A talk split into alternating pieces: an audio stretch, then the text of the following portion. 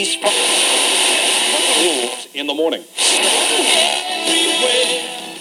It's Halloween night, and the local teenagers have unwittingly unleashed an ancient curse that will turn their quiet New England town upside down. A group of uninvited guests, ghouls, ghosts, vampires, and angry zombies, leave the graveyard to join in the Halloween celebration. Now, the spirited teens have only a few hours until midnight to reverse the curse and save the town from the ghastly visitors. The result is a hilarious blend of humor and horror. The Midnight Hour is an enjoyable cross between Night of the Living Dead and an American Werewolf in London, a treat filled with tricks and entertainment for the whole family. I'm Corey, And I'm Paul. and we are the B Movie Bros. We review B movies to the best of our ability. Sometimes we get off topic, but randomness is a gift. So here we are, week two of our spring cleaning month, getting you know the the studio cleaned up, seeing what we haven't watched, and uh, we came across this awesome VHS for the Midnight Hour from 1985, which was a made-for-TV movie, Classy. and uh, so we gave it a watch. You just heard what the back of the VHS box had to say. The the collector's edition box. Getting fancy. Let's dive right into this shit with our technical difficulties, top and bottom three. How should we kick this off? Let's start with the top first. All right, I'll get us going with the soundtrack to this movie was pretty awesome. It was definitely a much better Halloween mix than the iHeartRadio's Halloween station. By far. Number two, I was quite surprised at how funny this movie actually was. From the dialogue to the actions, it just it really knew how to make me laugh. I, I wasn't expecting like smart humor. I was expecting like dumb slapsticky stuff or like really children-y kind of stuff, not like the movie actually turned out to be. It ended up being a lot funnier in places I wasn't actually expecting it to be funny. And number one, the special effects and makeup were really on point and creative, especially the first time there was a vampire bite and they had wine bottles spraying red wine everywhere. Since, you know, that much blood on, you know, 1985's network television was a no no, they got around it in like creative ways, and there were more instances of uh, things like that happening through the movie. That actually leads to my number three for my top three. Since this was made for this is a made for TV movie, they obviously couldn't show blood or excessive gore, so like you said, one of the scenes when one of the characters was attacked by some vampire zombie witch horror, there were a bunch of wine bottles inexplicably flying off shelves and splashing all over the place in a, in a manner that resembled blood. It was definitely creative to say the least. Number two, a good portion of the zombies of this movie were actually pretty cool. They they weren't out to eat brains or bother people. They just wanted to hang out, have a few drinks, party, and try to get laid. At the end, they all kind of you know decided to turn in the last the last living person in the town, but you know, party was over at that point. And number one, this movie is incredibly lame in all the best ways. It's cheesy, cliche, and absolutely hilarious. I really enjoyed it. So, on to the bottom. For me, number three.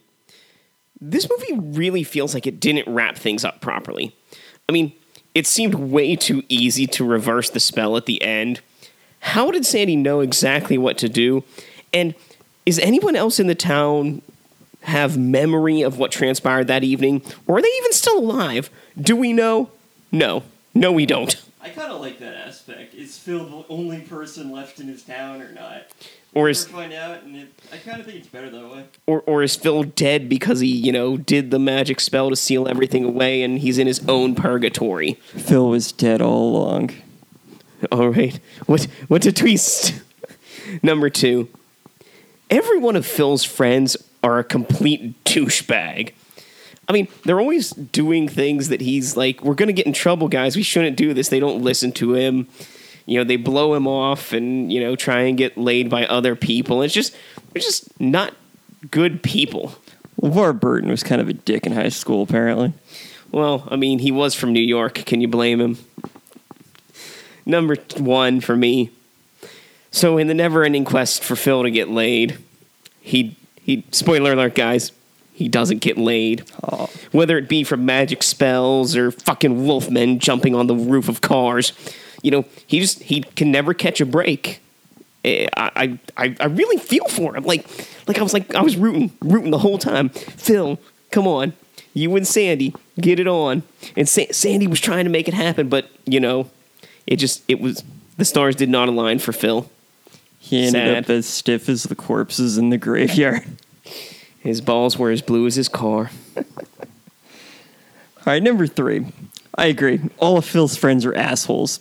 They ignore his advice. They make fun of him constantly in a manner that's more than just being been just friendly, and they're constantly just treating him like shit. And you know, Phil for the most part was kind of a pushover for putting up with it all. You know, maybe it's better if they're all if they're all dead after all. Phil, that Phil's probably better off. Number two. So this was a horror comedy allegedly, but the parts that I think were supposed to be horror esque were so inadvertently hilarious that they are actually funnier than the parts that were blatantly trying to be funny. Kind of worked, but not for the reasons that I think they wanted.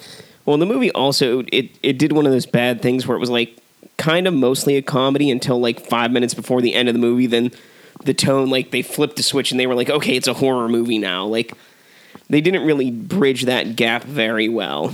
Yeah, there were parts where like there it was interspersed with what I think was supposed to be horror. Like there was that one vampire lady who attacks that one chick, and I'm like, is this supposed to be horror? Just goofy. And like I don't know, the one judge guy gets like a shoulder rub of death, and I, I don't know if that was supposed to be scary. It was. uh It wasn't, but you know, still entertaining. And number one, god damn it, Phil. You've got this hot, recently resurrected chick, um, trying to get with you, and he, he just kept fucking it up for himself. He's kept fucking himself over when he was supposed to be fucking her. Like, I knew there were zombies and werewolves and some stupid curse, but god damn it, dude, like, get your priorities in order, Phil. God damn it.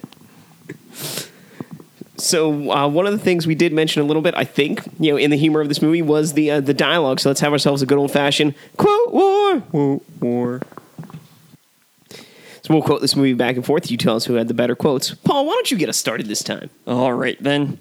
Damn kids and their loud music. It's not Watergate. He who has died shall rise again. Popcorn. This is gonna be a weird night. Look out, it's the midnight hour, baby. The chaperones are out of wine. I'm not afraid of death. I'm going for it. And that ends this episode's edition of Quote Wars. If you have a favorite quote from this film or anything else you'd like to share about it, leave it in the comments below. I think it's time for our final take. Remember, friends, our final take is a score on our shot scale. Our shot scale is a reverse scale 1 to 10, 1 being the best, 10 being the worst. How many shots do you need to get through it? I gave it a 2 out of 10. I gave it a three out of ten. So for me, The Midnight Hour was a pleasant surprise in the world of made for TV movies. In lieu of violence, language, and nudity, they had to rely on special effects, humor, and characters to engage the audience. And gee willikers, did they have me hooked. The costumes and makeup were fantastic. The soundtrack was jiving. I was rooting for Phil and Sandy from the time he laid eyes upon her. And, you know, I went into this thinking it was just going to be another hokey jump scare-a-thon horror film for children. But it was a legitimate attempt at a horror comedy. You know, if you ever come across a copy, don't wait till the midnight hour. Pop it into the closest VCR and enjoy it any time of day or night.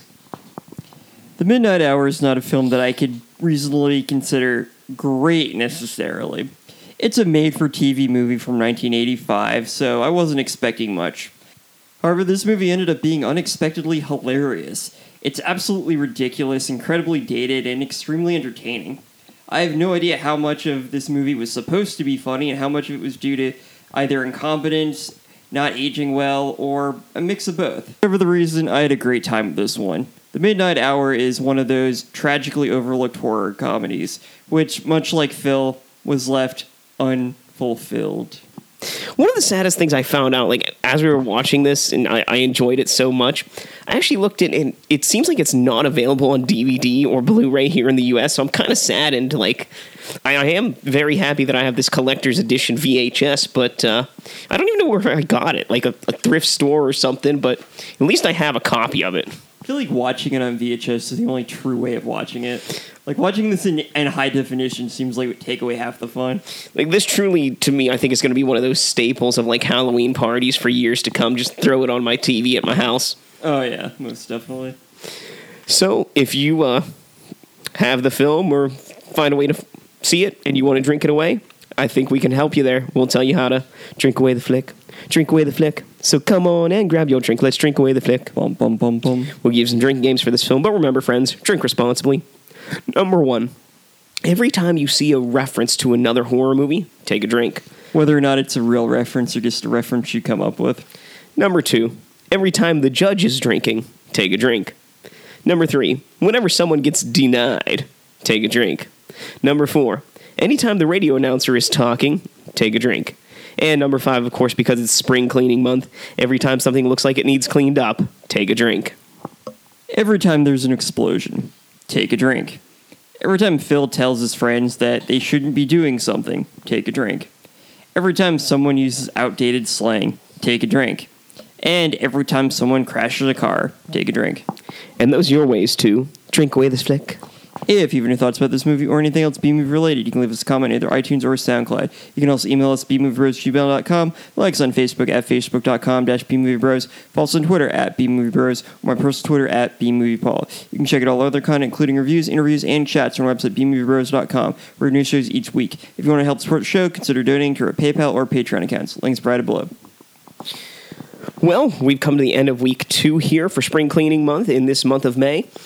Um, it's it's pretty obvious for me. Number two, Faces of Death. I, it was kind of just something that was on and a chore to watch. Number one, The Midnight Hour. It was really surprisingly enjoyable. Maybe for the wrong reasons, but I loved it nonetheless. Yeah, my ranking's the same. Number two, Faces of Death.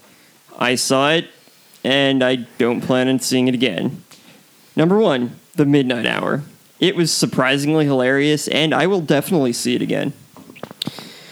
So next week, uh, in our cleaning, we came across even more VHSs, and we uh, came across a good one, friends.